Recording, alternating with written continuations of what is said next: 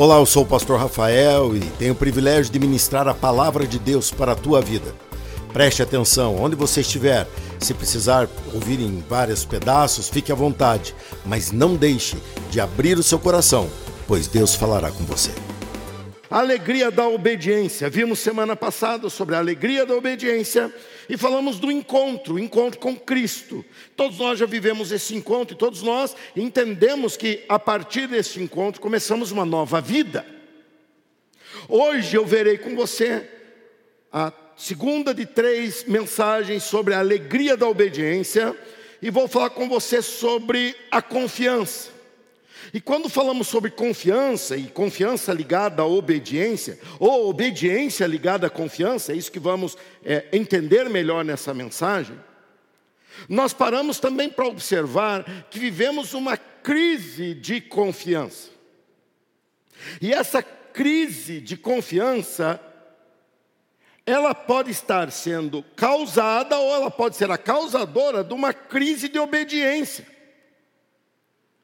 Ou seja, a crise de obediência está acontecendo pela desconfiança ou há uma desobediência que causa a desconfiança. Domingo passado eu pude pregar sobre esse assunto e eu creio que a maioria de vocês aqui estava no culto da noite e tivemos todo aquele movimento dos nossos É, irmãos que foram convidados, hoje voltaram, nosso ônibus lá de Sumaré, os irmãos estão aqui novamente, muito bem-vindos, e a partir de hoje você já é de casa, é assim, é aqui que, é assim que funciona aqui, primeira vez você é visitante, a partir da segunda você já é daqui. Foi assim com você, não foi? É, está até hoje, ó, tá vendo? Então com vocês vai ser a mesma coisa, e assim vai continuar, e por causa disso, eu geralmente tenho, com, depois que começamos a poder ter um, um momento um pouco mais à vontade, eu tenho com alguns líderes dos ministérios, é, cada domingo eu procuro reunir alguns líderes e ali eu tenho um momento que está sendo chamado de jantando com o pastor. Quem gostaria de participar desse momento, jantando com o pastor? Ninguém, isso ficou mais fácil, assim eu economizo. Quem gostaria de participar do momento jantando com o pastor? Levante a mão. Mais gente, porque não levou a sério, mas agora também perdeu. Foi na primeira que eu falei sério. A segunda já foi brincadeira. E no domingo passado eu não pude, porque todo o pessoal que eu ia reunir, que vou hoje ficar com eles, é, tiveram muito envolvidos em todo o trabalho de sábado e de domingo, e por causa disso estavam cansados, então o pastor Leandro me pediu, que é o pastor que repre- cuida desse grupo que eu ia jantar no domingo passado, ele falou assim, pastor, vamos deixar para o outro, o pessoal está muito cansado. Eu falei, não, tudo bem, e deixamos. Então, com isso, eu cheguei mais cedo em casa. Chegando em casa, eu é, fui lá preparar alguma coisa, um lanchinho à toa lá para comer. Enquanto isso, deixei a T V ligada. E estava passando no, numa reportagem na Record, é, aquelas boletins, é um fantástico modelo de Record. E estava acontecendo lá, e eu comecei a ver uma reportagem sobre o, os países mais felizes do mundo. E eles começaram a falar que no topo do, da lista está a Noruega e a Suécia. Porque eles criaram uma escala, eles, assim, o, a, a, o instituto que analisa isso no mundo, e dizem, feliz é a pessoa que está num país onde não... Ou, não há ou é pequena corrupção. Feliz é a pessoa de estar num país onde o serviço público funciona, onde a educação é acessível, onde... E falaram isso. E aí viram, Suécia se enquadra, Noruega, Noruega se enquadra. Aí começaram a olhar isso e falaram assim, bem, ó, já a reportagem, aplicando no, o, o pessoal da T V Record fizeram, é, fez essa reportagem falando assim, se eles são os mais felizes, por que o índice de suicídio é tão alto nesses países? E por que a taxa de, de pessoas com depressão profunda tem aumentado tanto nesses países? E aí começaram a fazer uma análise que vai além dessa análise do anticorrupção, porque senão a gente seria um povo extremamente triste. Não é verdade? E, por outro lado, somos tidos em muitos lugares do mundo que você pergunta sobre o brasileiro, o que as pessoas acham dos brasileiros. Em Israel, eu vejo muito sobre isso, porque acompanho vídeos de lá. E eles falam, o brasileiro é um povo alegre. É que eles não veem a nossa dureza aqui. Eles conhecem os brasileiros que estão lá passeando e conhecendo e comprando aqueles badulac lá. Então, lógico que lá você está mais alegre que o normal, né? Eles conhecem o brasileiro passeando. Mas, com certeza, o brasileiro é alegre. E aí eles começaram a justificar, mostrando falhas que estão além da corrupção, que estão além de coisas que leis podem é, teoricamente melhorar. Pelo contrário, leis estão sendo feitas que está piorando a situação do povo. E foram entrevistar algumas famílias. E ali foi começou o meu, o meu escândalo em ver o que está acontecendo. Na Suécia, há uma lei em que crianças, a partir de quatro anos, já não podem ouvir a palavra não. Os pais não podem dizer não para os filhos. Entrevistaram uma família, e aquela família... Alguém de vocês assistiu essa reportagem? Alguém? Alguém? Oh, algumas pessoas. Impressionante, não foi impressionante? Preocupante. E, e perguntaram a uma família, e eles falaram, oh, estou analisando muito de ir embora desse país. Olha só, eu quero ir embora daqui porque eu tenho filhos adolescentes, início da adolescência, e eu tenho que chegar, bater na porta do quarto, pedir permissão para entrar. E se ele não der permissão, e mesmo assim eu entrar, eles podem ligar para a polícia, me denunciar, e eu terei problemas sérios com a lei. Porque eu invadi o quarto do meu filho adolescente. Qual é a vantagem de se ter um filho adolescente se não pode entrar de qualquer jeito no quarto dele? Não é essa a graça de nós pais, que temos um filho adolescente, a gente pensa, está muito quieto o negócio, abre. É assim ou não é? É assim. Ou quando não, você está passando no corredor e sente um cheiro estranho. Abre a porta também, porque adolescente tem cheiros. Não aqui na igreja, na igreja eles estão muito arrumadinhos, mas no dia a dia. E assim por diante. Imagine, isso já acontece nos Estados Unidos. E eu conheço lá pais de família que conversaram comigo nas minhas andanças por lá, contando que o filho, na hora que foi ser mais repreendido, ele falou... Manere seu tom comigo, porque eu fui ensinado na escola que se você se alterasse comigo, eu deveria te denunciar. Como é que uma criança vai ser moldada sem entender que não deve, não pode?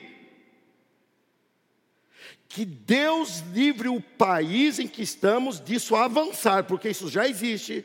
Os professores... já são extremamente amordaçados.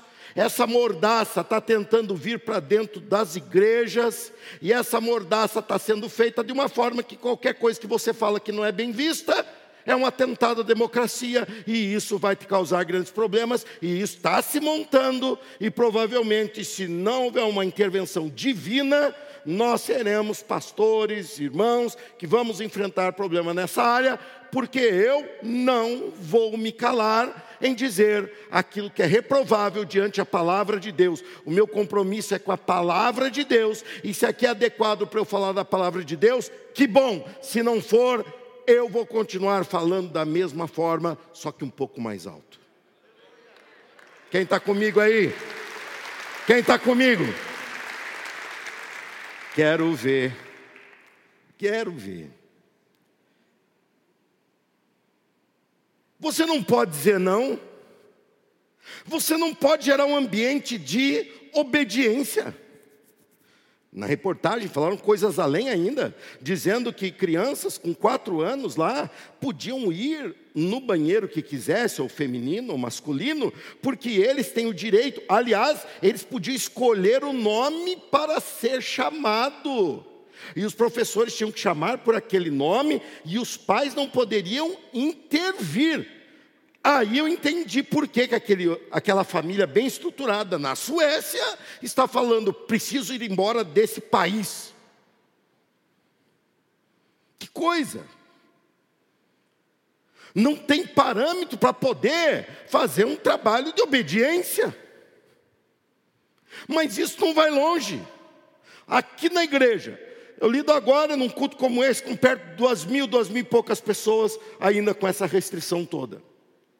Cada um vem da sua educação, cada um vem do seu jeito, cada um vem do seu modo, da sua cultura. E chega aqui, nós temos momentos em comum.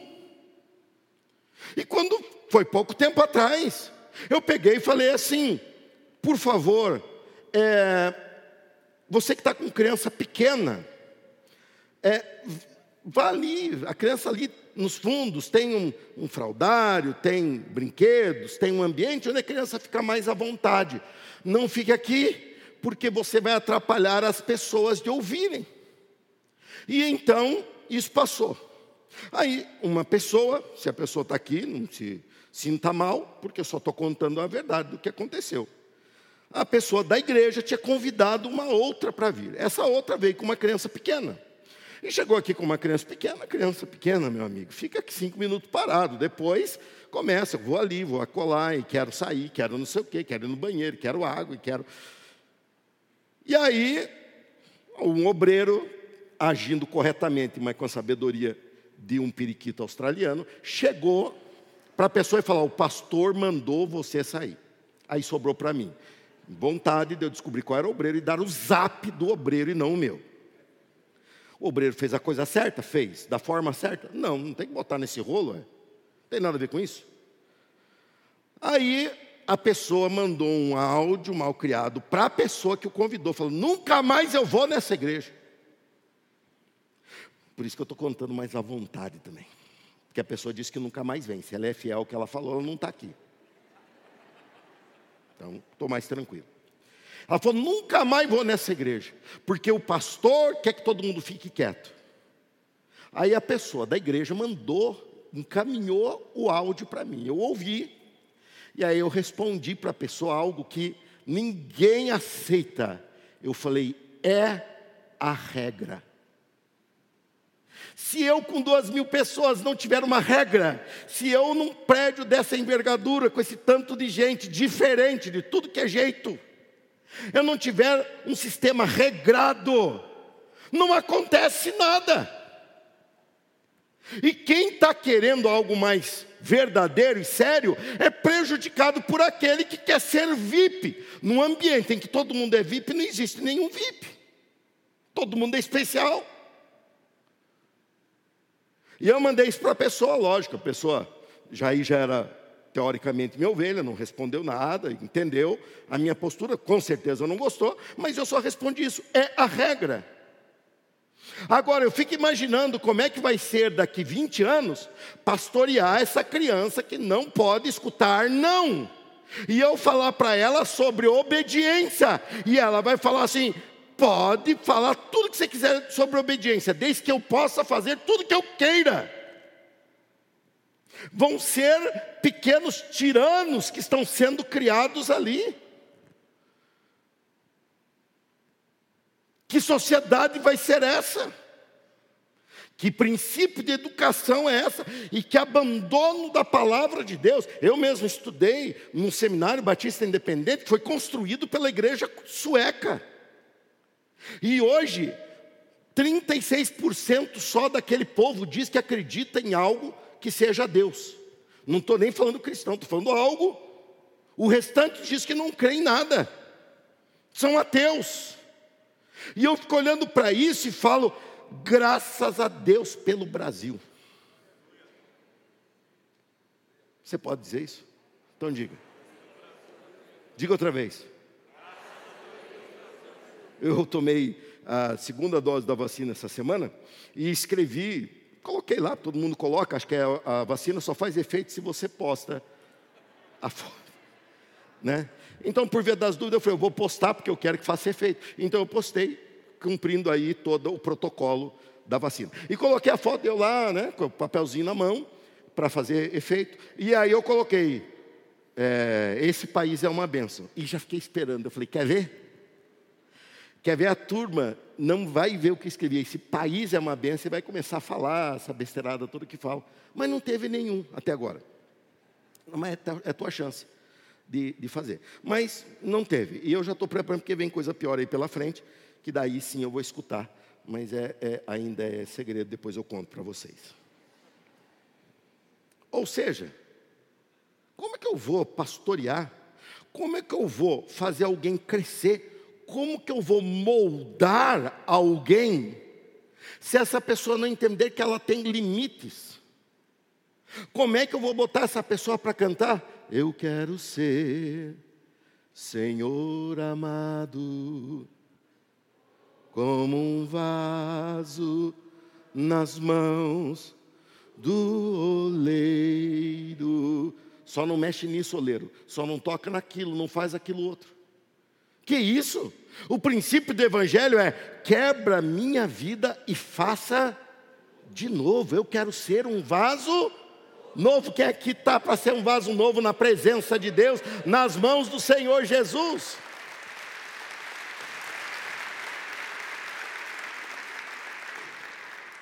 E baseado nisso, eu quero ver com você hoje a alegria da obediência e o desenvolvimento da confiança.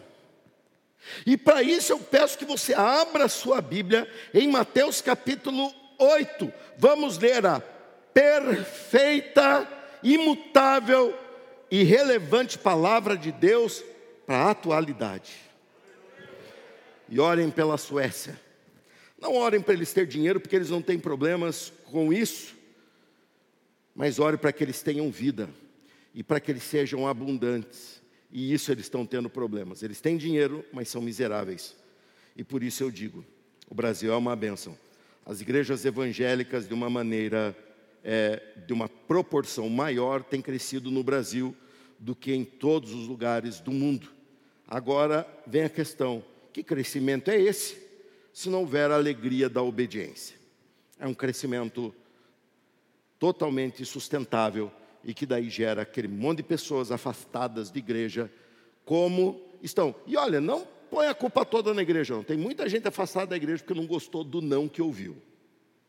Tem muita gente afastada da igreja porque não gostou da crítica que ouviu, do, da palavra que o enquadrou. E aí a pessoa sai e fala, nunca mais eu volto. Como disse a mocinha com a criança pequena. Mas eu orei falando, Deus, faz essa criança crescer logo, daqui a uns quinze anos ela volta.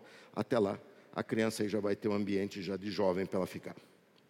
Aqui aconteceu um encontro, pegando o, o gancho da semana passada, um encontro não de Jesus chamando os discípulos, como vimos semana passada, mas de um oficial romano, ou centurião, que estava passando por uma necessidade. Me acompanhe nessa leitura, e ela é curiosa, e eu vou fazer poucas pausas, e te, te chamando a atenção para aquilo que é importante, da forma que eu vou abordar. Olha aí. Quando Jesus chegou a Cafarnaum, um oficial romano se aproximou dele e suplicou, Senhor, meu jovem servo está de cama, paralisado e com dores terríveis. Jesus disse, vou até lá para curá-lo. Eu gostei tanto dessa fala de Jesus, que sou eu, eu falaria, vou lá para orar pela pessoa. Jesus está me desafiando a falar diferente. Eu não vou lá para orar pela pessoa, eu vou orar para curá-la. Eu vou lá para resolver. Quem aqui é discípulo de Jesus deve crer desse jeito. Eu vou lá para enfrentar e para vencer, porque Jesus já me deu essa vitória. Amém? Mas não tem nada a ver com o que eu vou pregar, mas é interessante. Versículo oito. O oficial... porém respondeu, Senhor, não mereço que entre em minha casa. Basta uma ordem sua e meu servo será curado. Olha só, para aí e observe um pouco mais a postura deste homem. Eu acredito que por via das dúvidas, muitos de nós iam falar assim: é bom que o senhor vá, aliás, é bom que o senhor impõe as mãos, aliás, é bom que o senhor chacoalhe ele para ficar bom, aliás, é bom que o senhor faça de tudo para ele ficar bom. Não! Ele simplesmente reconheceu a autoridade de Jesus a tal ponto que ele diz assim: basta o senhor falar. O senhor não precisa ir lá. Basta o senhor falar. Que confiança é essa que esse homem demonstra? Que confiança é essa que este homem revela? Vamos continuar a leitura agora? Você está me acompanhando mesmo? Desobediente. Ah, não pode falar não para você. Ô, ovelhinha boazinha, você está acompanhando o titio, tá? Ah, irmão, chama outro pastor para pegar o meu lugar, porque eu não sirvo para isso, não. Versículo nove. O homem explica porque ele falou: basta uma ordem sua e meu servo será curado. Olha por que ele tinha essa convicção. Sei disso porque, olha aí, sei disso porque estou sob a autoridade de meus superiores e tenho autoridade sobre meus soldados. Só preciso dizer: vão, e eles vão. Ou venham, e eles vêm. E se digo a meus escravos: façam isto, eles o fazem. Olha comigo outra vez, versículo oito. Basta uma ordem sua e meu servo será curado. Vamos ler juntos essa parte? Basta. Isso demonstra uma grande confiança em Cristo ou não? Sim, isso aqui é confiança. Agora ele mostra, ele começa a mostrar para nós que a confiança se relaciona com a obediência. E isso é o fundamental para você hoje, aprender e aplicar. Ele explica: eu acredito que se você falar vai acontecer, porque estou sob a autoridade dos meus superiores e tenho autoridade sobre meus soldados. Aí ele exemplifica: só preciso dizer vão e eles vão, ou venham e eles vêm. E se digo aos meus escravos: façam isso, eles o fazem. Quando Jesus ouviu isto, ficou admirado e disse aos seus, aos que o seguiam: eu lhes digo a verdade, jamais vi fé como esta em Israel. Jesus se admirou com a fé, com a confiança que esse homem demonstrou na fala de Jesus, no poder de Jesus. Agora ele faz uma pergunta: qual era a base dessa confiança? Eu vou dar uma segunda chance, porque peguei você desprevenido. Qual era a base dessa confiança? Ele explicou: eu confio assim porque eu vivo num sistema de obediência. É um sistema militar. Se for dada a ordem e não for executada, todos entram em risco de vida.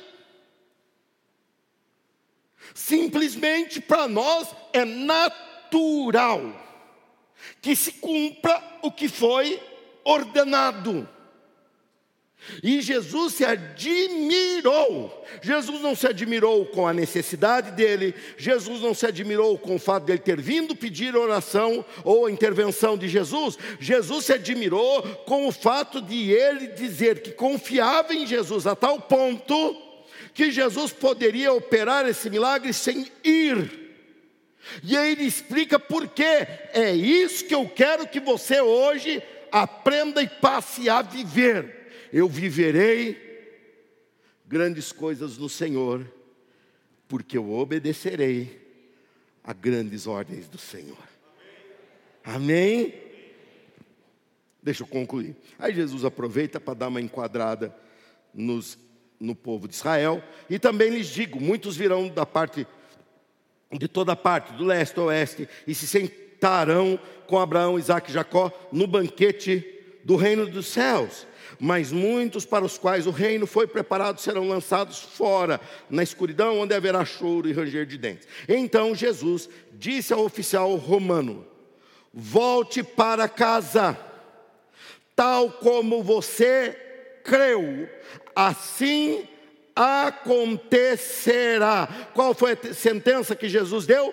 Tal como você creu, assim acontecerá. A fé é fundamental na massa do milagre que vai acontecer, mas a fé só acontece num gesto de confiança, e o gesto de confiança está ligado à obediência. E Jesus olha para ele e fala: tal como você creu. Não é tal como você precisa, tal como você sonha, tal como você acha, é tal como você creu. É a fé, o firme fundamento da coisa que precisava acontecer e não tinha acontecido ainda.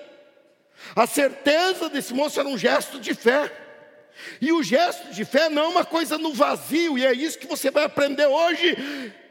Por favor, diga amém, que você aprenda mesmo, porque tua vida vai mudar. Tua vida vai mudar. Você viverá tal como você crê, assim acontecerá. E o jovem servo foi curado na mesma. Vamos ler juntos esse último aí? Então Jesus disse ao oficial romano, essa parte toda é importante, vamos juntos? Volte para casa. Tal como você creu, assim acontecerá. E o jovem servo foi curado na mesma. Glória ao nome do Senhor.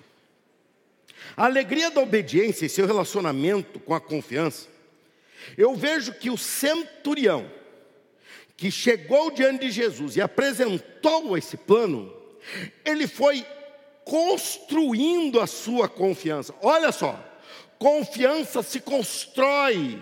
Confiança não é forçada, confiança não é comprada, confiança não é uma coisa que se faz força e fala: agora eu vou confiar. Confiança se constrói. Agora, como ele construiu essa confiança? Ele simplesmente adotou o princípio da obediência. Quando ele adota o sistema da obediência, quando ele obedece, ele entende que a autoridade tem poder.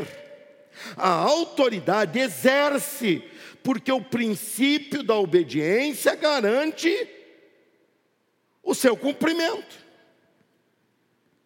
Quando ele pensa nisso, ele lembra que Jesus é todo poderoso, que Jesus tinha poder sobre toda a enfermidade. Ele já sabia dessa fama de Jesus. Ele era de Cafarnaum, em Cafarnaum era onde Jesus era muito conhecido, onde Jesus habitava durante seu, seu ministério de três anos e meio. E Jesus, nesse período, ele conhecia, Jesus é poderoso, ele manda em enfermidade, eu já vi, ele manda em demônios, eu já vi, ele manda, ele tem autoridade.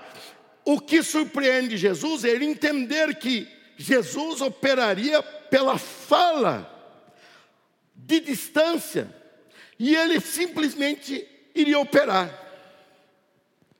E isso ele entende porque ele constrói a sua confiança. Se você anda fraco na fé, se você anda sem condição de crer, muitas vezes eu ouço isso da crentaiada: pastor, eu estou fraco, pastor, eu não consigo nem ir à igreja, pastor. Eu lhe digo, você está errando na construção da tua confiança.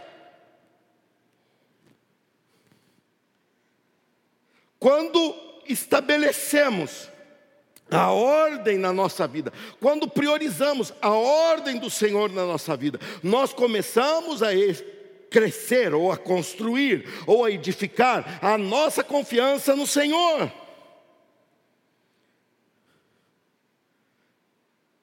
Lembrem-se que domingo passado eu citei um exemplo de uma pessoa que eu tinha conversado com ela na sexta-feira. Eu gosto muito de conversar com gente de fora da igreja, porque eu converso muito com gente da igreja e não dá para usar o exemplo, porque daí eu queimo o crente. Mas gente de fora eu posso usar. E, e aquela senhora falou assim: ô oh, pastor, eu, eu primeiro tinha insistido com ela, falando: olha, eu te convido tanto para você vir adorar a Deus conosco, Deus te ama, e você precisa descobri-lo e tudo mais. Ela: não, eu vou, eu vou, mas pela milésima vez me falou isso. Aí por fim ela falou: ore, pastor, preciso ganhar algo muito importante na minha profissão na terça-feira. O senhor ore por mim. Eu falei: por quê? E ela ficou assim: o senhor é pastor. Eu falei: Ih, Eu sou pastor e tenho minhas ovelhas. Por vocês eu oro. Mas ela? Ela não tinha confiança nenhuma. Se passasse uma macumbeira, ela fala, faz lá um trabalhinho. Opa! E isso no Brasil é muito misturado. O importante é ter fé. Que importante é ter fé? Que papo é esse? Tenha fé num pedaço de gesso e veja o que ele faz. Nada. Tenha fé num pedaço de ferro, muito bem esculpido. Pode ter aparência de homem, pode ter aparência de mulher, pode ter, mas não é. Veja o que ele faz. Nada. Tem aparência numa fitinha presa no teu no teu punho ou no teu tornozelo. Ah, isso aqui eu vou deixar. E vai cair de podre. Que conversa nojenta é essa? Ah, falei abobrinha ou é verdade isso aí? Muito brasileiro. Quem já ouviu essa história de deixa para cair, cair sozinha? Tem que cair de podre. Quem? Quem? Mas que não é perto de mim. Mas porque eu dei de novo. Dei de novo. No meio dos meus colegas eu vi aquele negócio. E ele, não, eu estou deixando aqui. Porque eu fui lá não sei aonde, e botaram isso aí, tem que deixar aquele podre, enfiava o dele. Ele lava para mim. Você não podia fazer isso. Eu falei, tanto posso que fiz. Está aí, ó, apodreceu. Aí um outro colega meu, que era meio crente, falou, você não tem medo de, da maldição vir? Eu falei, é maldição ou é benção? O cara está com aquele negócio, ele é maldição ou é benção? Você está vendo como é confuso? Não, ele tem fé. O brasileiro é uma pessoa que tem muita fé. Tem nada. Tem a necessidade. E a necessidade faz você pegar o que estiver passando. Esse homem foi construindo a sua confiança em gestos de obediência. E aqui começa a minha mensagem. Primeiro ensino disso. A alegria da obediência está ligada à confiança, porque quando obedecemos, há uma transferência de poder. Você pode repetir transferência de poder? Agora, todas as irmãs, só os homens. Uma transferência de poder. Quando eu obedeço, há uma transferência de poder. Quando eu obedeço, não sou eu que estou fazendo aquilo. Eu estou debaixo de ordem. Eu estou debaixo de ordem. E a ordem, o poder, a força daquilo que tem que acontecer não parte de mim. Parte de quem deu a ordem. Há uma transferência de poder. E essa transferência de poder é con- construída, é edificada quando você obedece. Quando você converte-se a Jesus Cristo, você vem e as pessoas falam, o que, que eu preciso para ser um crente? Ó, oh, crê em Jesus Cristo, seja batizado e será salvo. Aí a pessoa vem, vem num culto, vem dois, e fala, ó, oh, você tem que vir, e, e nós vamos te explicar sobre o batismo, e você vai ser batizado. A pessoa vem, ela está obedecendo, ela vem, ela é batizada, ela está obedecendo. Aí depois ela fala, e agora? Agora está tudo pronto, não está nada pronto. É agora que começa, o batismo é tido, no cristianismo, como novo nascimento. Aquilo ali é como uma criança que acabou de nascer. Ela tem que aprender, ela tem que ouvir não, ela tem que ser educada e criada nesse novo mundo que ela nasceu, que é um mundo onde o Senhor Jesus é Senhor. Ela vai ter o poder de Deus agindo na vida dela por gestos de fé. Mas que fé é essa? Veja o que o centurião explica. Eu explico porque eu fiz esse pedido ao Senhor. Eu sou um homem sujeito a ordens e também exerço a autoridade. E eu digo a esse vai, ele vai, vem, ele vem. Por isso eu creio, eu confio que o Senhor vai falar e o jovem que está lá doente vai sarar. Essa transferência de poder. Eu achei, e eu aprendo com tudo e com todo mundo o tempo todo. Nós, há pouco tempo atrás, um ano antes do começo da pandemia, tivemos, recebemos aqui um evento é, de, de um movimento americano do, do do Randy Clark, que veio aqui com muitos jovens, e ele vem e fala sobre, é, na verdade ele usa uma palavra que seria assim, compartilhar. Mas aí no abrasileirado eles falaram assim, que é, é, é sobre transferir poder, transferência. Aí eu via os brasileiros que vieram para aquele evento, e eles vinham e falavam assim, eu vou receber, e vou receber transferência de poder. Alguns vieram até com talit, com aquele é, é, tecido judaico na cabeça, uma mistura. E ficaram tudo aqui na frente. Pastor Leandro botou cadeira para eles tudo aqui na frente. Você lembra daquela, da, daquela situação toda? E eu quietinho, porque eu falei, estou recebendo a visita, deixa eles aí. E os camaradas começavam aquele negócio. Você via, parecia que era uma coisa assim, puramente mística. Que a, eles iam sair dali, todos, que nem o Randy Clark. Todo mundo ia sair dali, fazendo sinais e maravilhas. Isso não aconteceu no Novo Testamento. Isso não aconteceu na, na igreja. E isso não acontece com o ser humano. Porque a gente não é uma coisa, a gente não é uma máquina. A gente tem que aprender. E a gente aprende num princípio muito básico. Fazendo. Fazendo. Mas eu não estou dizendo que o Randy Clark falava isso.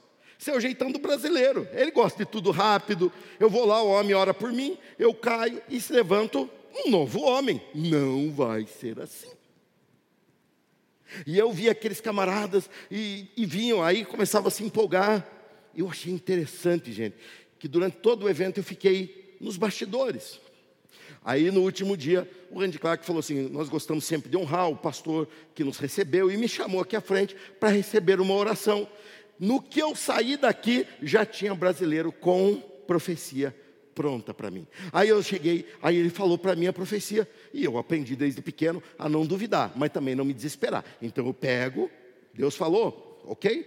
Eu guardo com muito carinho o arquivo para quando precisar ou quando for para usar, eu uso. E o camarada falou e eu fiquei muito tranquilo. Era um jovem, brasileirão. Aí ele olhou para mim e viu que eu não fiquei naquela emoção toda.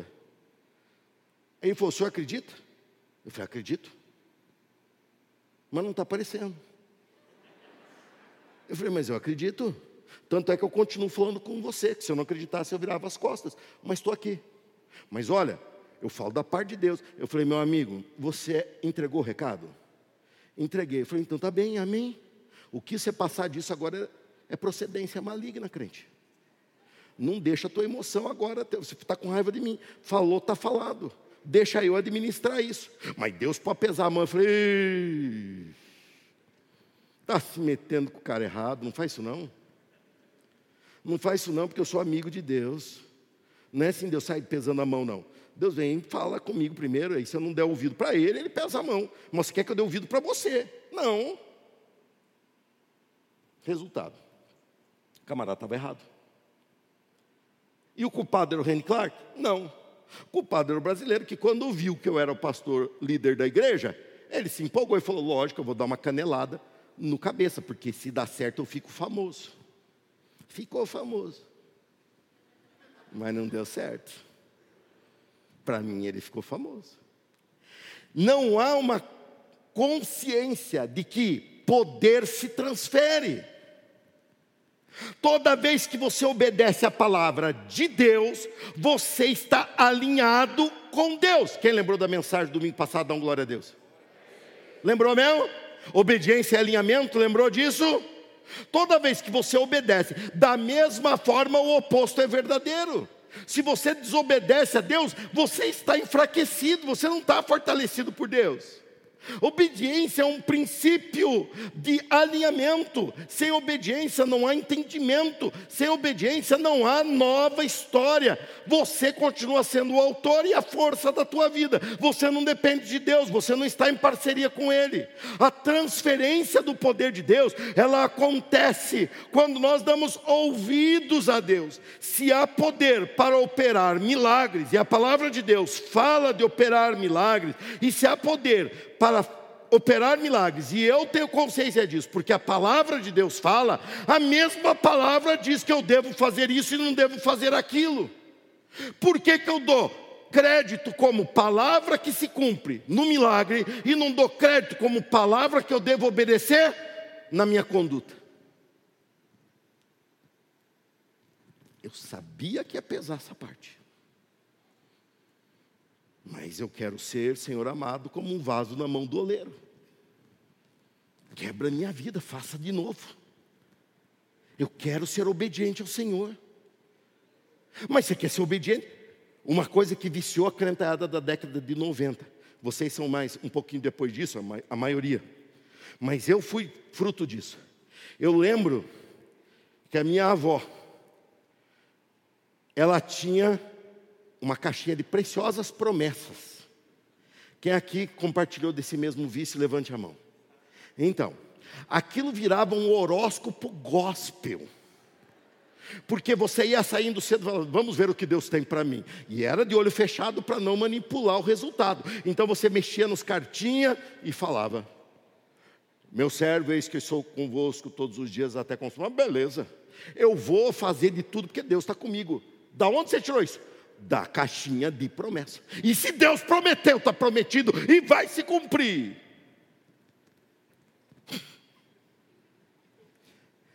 Mas vê a condição para isso. No, e, e a, irmãos, você quer ver esse povão aqui, que está quieto me ouvindo. Você quer ver eles pegar e começar a aplaudir, ficar feliz? É só eu falar, tudo posso naquele que me fortalece. Tudo posso naquele que me fortalece. E você fica animado e fala, eu posso, eu vou viver o melhor. Eu vou viver uma vida fácil, eu vou viver uma vida maravilhosa. Porque o Senhor me fortalece. Vai ver porque Paulo falou isso. Ele falou, tudo posso naquele que me fortalece, porque ele falou, eu passei privação, fome, levei surra, mas aguentei, porque eu posso tudo naquele que me fortalece. Você viu como fica desanimado? Você viu? É certeiro. O crente fala, ah, pastor, já sei, vou mudar de igreja. Você pode mudar de igreja, mas você vai mudar de Bíblia? Não, mas lá o pastor fala que tudo vai dar certo. Pergunta para ele se a vida dele está dando tudo certo. Pergunta se não é uma luta diária para obedecer e fazer a vontade de Deus. E pergunta se o crescimento espiritual não é algo lento. Muitos colegas, e Deus está me levando a ministrar muito em pastores. Amanhã vou para Pirapora. Quem é que já foi para Pirapora? Eu irei amanhã. Nunca fui em Pirapora. Mas eu vou para Pirapora. E vou falar com alguns colegas pastores, conselho de pastores. Estou indo, uma vez por semana eu vou n- nesses lugares assim. Você chega lá, os pastores estão abalados. Por quê? Porque estão lutando. Você chega lá e você vê neles uma necessidade de apoio, uma necessidade de vamos. Segunda-feira passada eu estava aqui ministrando para um número muito grande. Foi a maior reunião que nós tivemos de pastores aqui da cidade. E eu glorifiquei muito a Deus porque todos estavam ali de coração aberto. E eu glorifiquei ainda mais a Deus porque Deus me usou numa palavra muito boa, muito de Deus, para transformar os nossos corações. E eu fiquei feliz por toda essa somatória de coisas que aconteceu ali. Mas em tudo isso, eu via neles, nos colegas lá de Pirapora, em mim, em você, eu vejo um esforço para crescer na fé, um esforço para ser agradável a Deus. E quando nós começamos a agradar a Deus, nós começamos a transferir poder. Eu sou bíblico, eu sou apoiado na Bíblia. Quando eu falo isso em um monte de exemplo que eu já vi, já vivi, já assisti em pessoas equivocadas. Veja o princípio da contribuição. Todo culto, eu vejo esforço dos pastores, quando não o meu, em tentar fazer com que você entenda que a bênção de Deus é transferida para você através da tua fidelidade. Ele condiciona, ele diz, fazendo eu abro as janelas do céu. Não fazendo, você colhe, não sobra nada. Você toma água, não sacia a sede. Você come, não, se, não mata a fome. Você se veste e não se aquece. Está tudo na palavra de Deus. Como é que eu transfiro poder para minha conta bancária? Às vezes você não transfere recursos, mas transfere poder. O poder de Deus se transfere através da tua contribuição.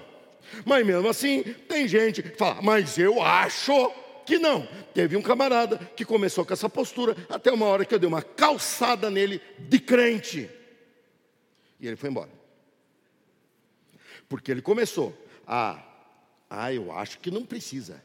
Eu acho que isso é coisa do antigo. Não entende nada de relação do antigo com o novo e do que se cumpriu em Cristo com relação a sacrifícios e o que não se cumpriu em Cristo com relação a práticas.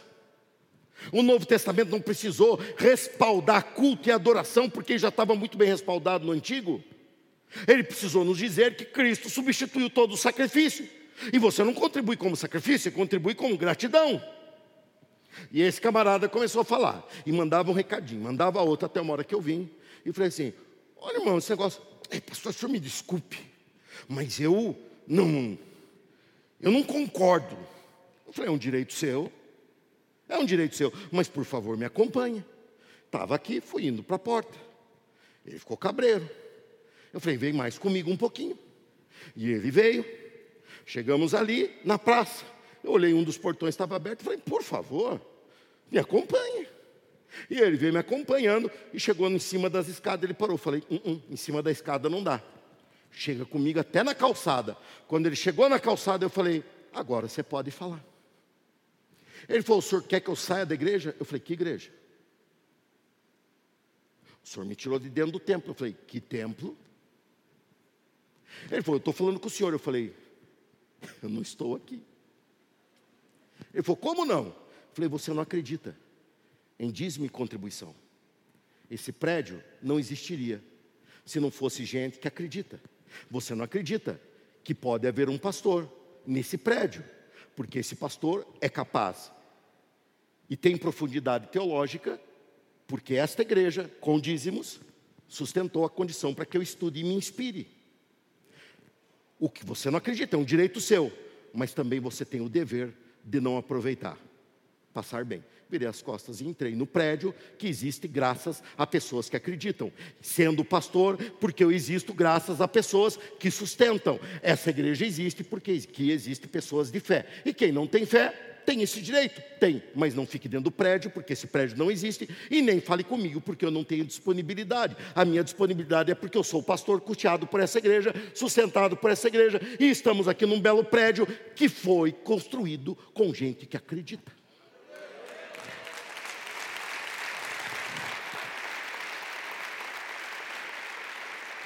E ele saiu da igreja. E aí outro dia... ele me mandou para mim uma fotinha assistindo o culto online. Eu fiquei com uma vontade de derrubar o online.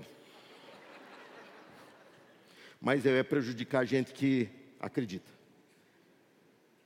Acredita. Não vem, mas acredita. Estamos entendendo? A transferência de poder. Esse homem aqui fala assim... o poder do Senhor vai operar isso. O poder do Senhor vai transformar isso. Mas para isso, basta o Senhor falar. Mas como é que eu vou falar? Eu vou falar porque o Senhor, eu confio no Senhor. Como é que você chegou nessa conclusão? Porque eu construí. Se nós confiamos em Deus para obedecer, saiba, você não precisará se esforçar para confiar nele para ser abençoado. A essência é a mesma, a base é a mesma, mas se você vive uma vida desregrada, fora da regra da palavra de Deus, se você ignora princípio, se você ouve a pregação e aqui dentro você aplica, mas quando você sai, você volta ao mesmo jeitão de sempre. Quando você precisa de um milagre de Deus, você vai apelar a alguém que obedece a Deus, porque você não se vê no direito que é previsto pela Bíblia que você tem de pedir e será dado. Sabe por quê? Você não crê, porque você não consegue viver isso, porque você não aplica o princípio de Deus na obediência, nas coisas grandes e nas coisas pequenas. Você não vai a Deus falando o que eu devo fazer, você fala para Deus o que ele deve fazer. Não, está na hora de nós sermos obedientes. E no último ensino disso, nós vemos a grande ação, o grande alcance. A alegria da obediência é quando nós vivemos a confiança de tal forma que ela tem um grande alcance. Não é necessário estar presente. Ah, deixa eu colocar, esse é o último ensino. Grande alcance. Vocês podem repetir?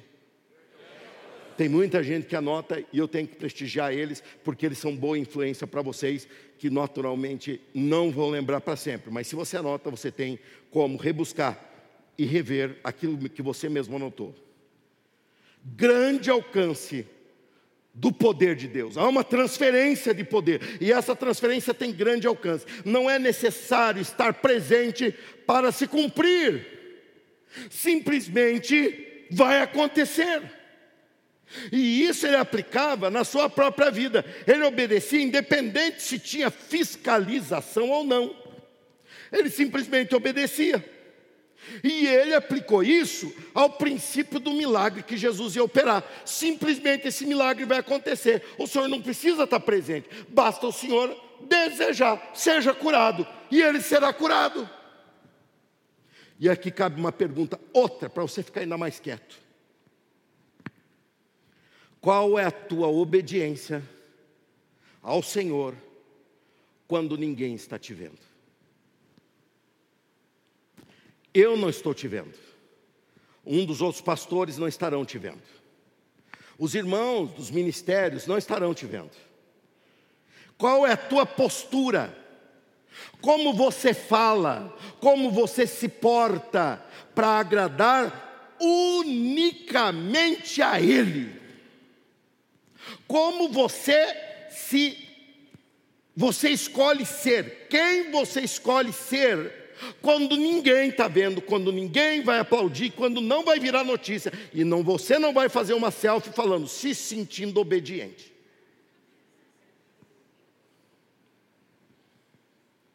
Quem você é quando ninguém está vendo? Pois é este que trata com Deus. É este que Deus quer melhorar. É esse que Deus quer operar. É este.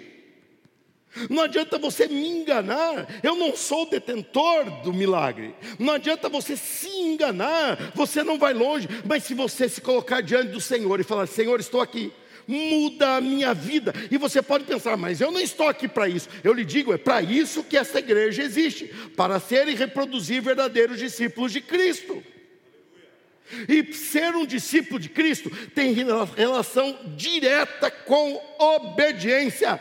Não é vir à igreja no domingo. Vai muito além. Vir à igreja no domingo é a parte fácil, em que você está numa, num coletivo. Você está quieto. E agora está mais fácil, de máscara. Você passa bem por nobre, por grande servo de Deus, por tudo bem. Mas na hora do dia a dia, é que Deus vê a tua transformação e que você vê. Olha o que Jesus disse, nos últimos instantes com os discípulos que iam dar andamento ao trabalho. Olha a ordem que ele dá. E veja, se você não está numa igreja extremamente centralizada em Cristo, onde Cristo é a razão de ser, onde uma igreja que não está aqui para fazer onda, que não está aqui para crescer a qualquer custo. Não, nós estamos aqui para crescer de acordo com a vontade de Deus, sendo agradável a Deus. E eu quero um dia chegar no céu junto com você e eu receber de Cristo um elogio falando, você ensinou para eles a minha palavra, e isso para você vai ser galardão, e você também terá o seu por causa disso. Olha o que Jesus falou, Mateus vinte e oito, versículo dezoito, dezenove e vinte. Jesus aproximou-se ou se aproximou deles e disse, toda autoridade no céu e na terra me foi dada. Portanto, vão e façam discípulos de todas as nações, batizando-os em nome do Pai, do Filho e do Espírito Santo. Isso aqui é o fim? Não, isso aqui é o começo. Olha o andamento, versículo vinte. Ensine esses novos discípulos a... a...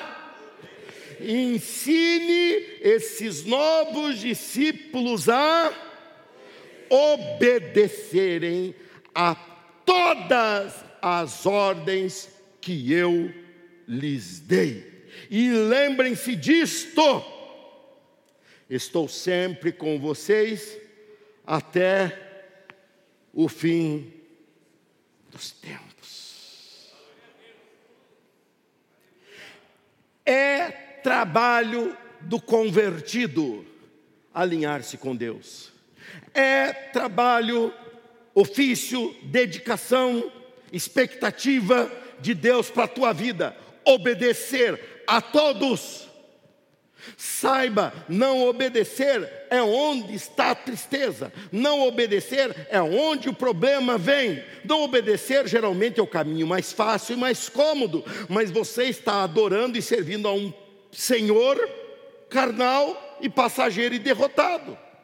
Mas quando você obedece, você começa a blindar, a cercar a tua vida, como que com aquele muro de espinhos que faziam, que foi que Satanás disse para Deus na vida de Jó: o Senhor o cerca, como que em uma, com uma sebe ou um muro.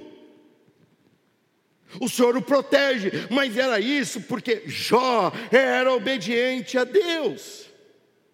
E ele mesmo assim, sendo provado numa, numa ação que Deus permitiu, e não entendemos ao certo por que permitiu, mesmo assim ele permaneceu obedecendo a Deus, e Deus mostrou que o estado final dele seria muito maior do que o estado inicial dele. Eu falei isso para esta igreja, porque assim me foi falado, que essa igreja sairia muito maior dessa pandemia do que quando ela entrou na pandemia. E nós já estamos há três meses com os cultos mais frequentados do que éramos antes da pandemia, porque estamos usando todo um espaço que não usávamos, simplesmente não usávamos nessa igreja. Foi climatizada, fizemos pela fé com o recurso da arca do ano passado, colocamos ar-condicionado ali em cima, que deveríamos ter feito muito antes, mas a pandemia veio e Satanás falou: eu vou fechar a igreja. E Deus falou: você não vai fechar, pelo contrário, a minha igreja vai crescer por causa da tua arte com esse monte de chinês que você fez. Minha obra vai crescer por causa da pandemia, e eu serei aqueles que vão colher, eu serei daqueles que vão colher frutos duradouros desse período difícil. Sabe por quê? Porque nós permanecemos obedientes a Ele. Nós permanecemos obedientes a Ele. O mundo está vivendo uma crise de obediência. A desobediência impera. O extremismo, o rancor, ninguém mais consegue falar com amor e interesse genuíno por ninguém.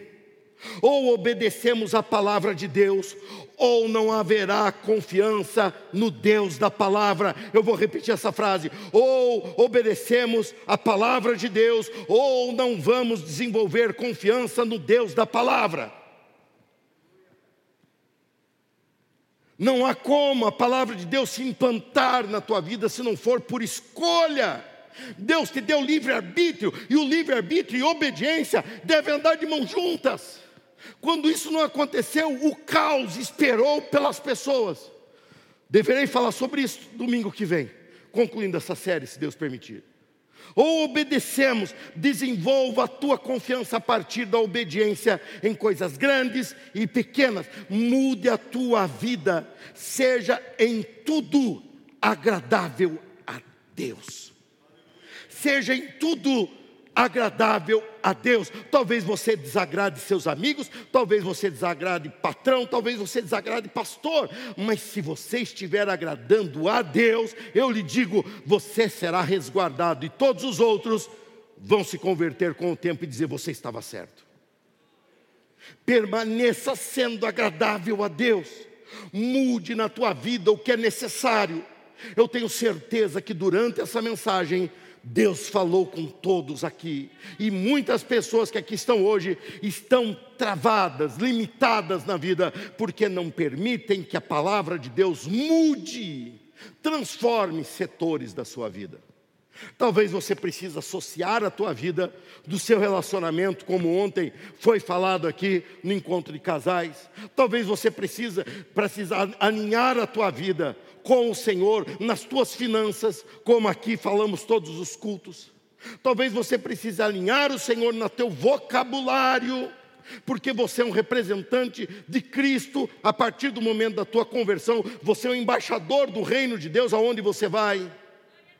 Talvez você precise mudar em muitas coisas, e essas coisas eu não sei, e sinceramente a maioria delas eu não preciso nem saber, porque Deus está trabalhando direto com você, mas você precisa se posicionar, e chegamos nesse ponto. Você acabou de ouvir a palavra de Deus. Abra o seu coração para ela, deixe com que ela produza frutos, e Deus vai te surpreender no seu dia a dia. Deus te abençoe.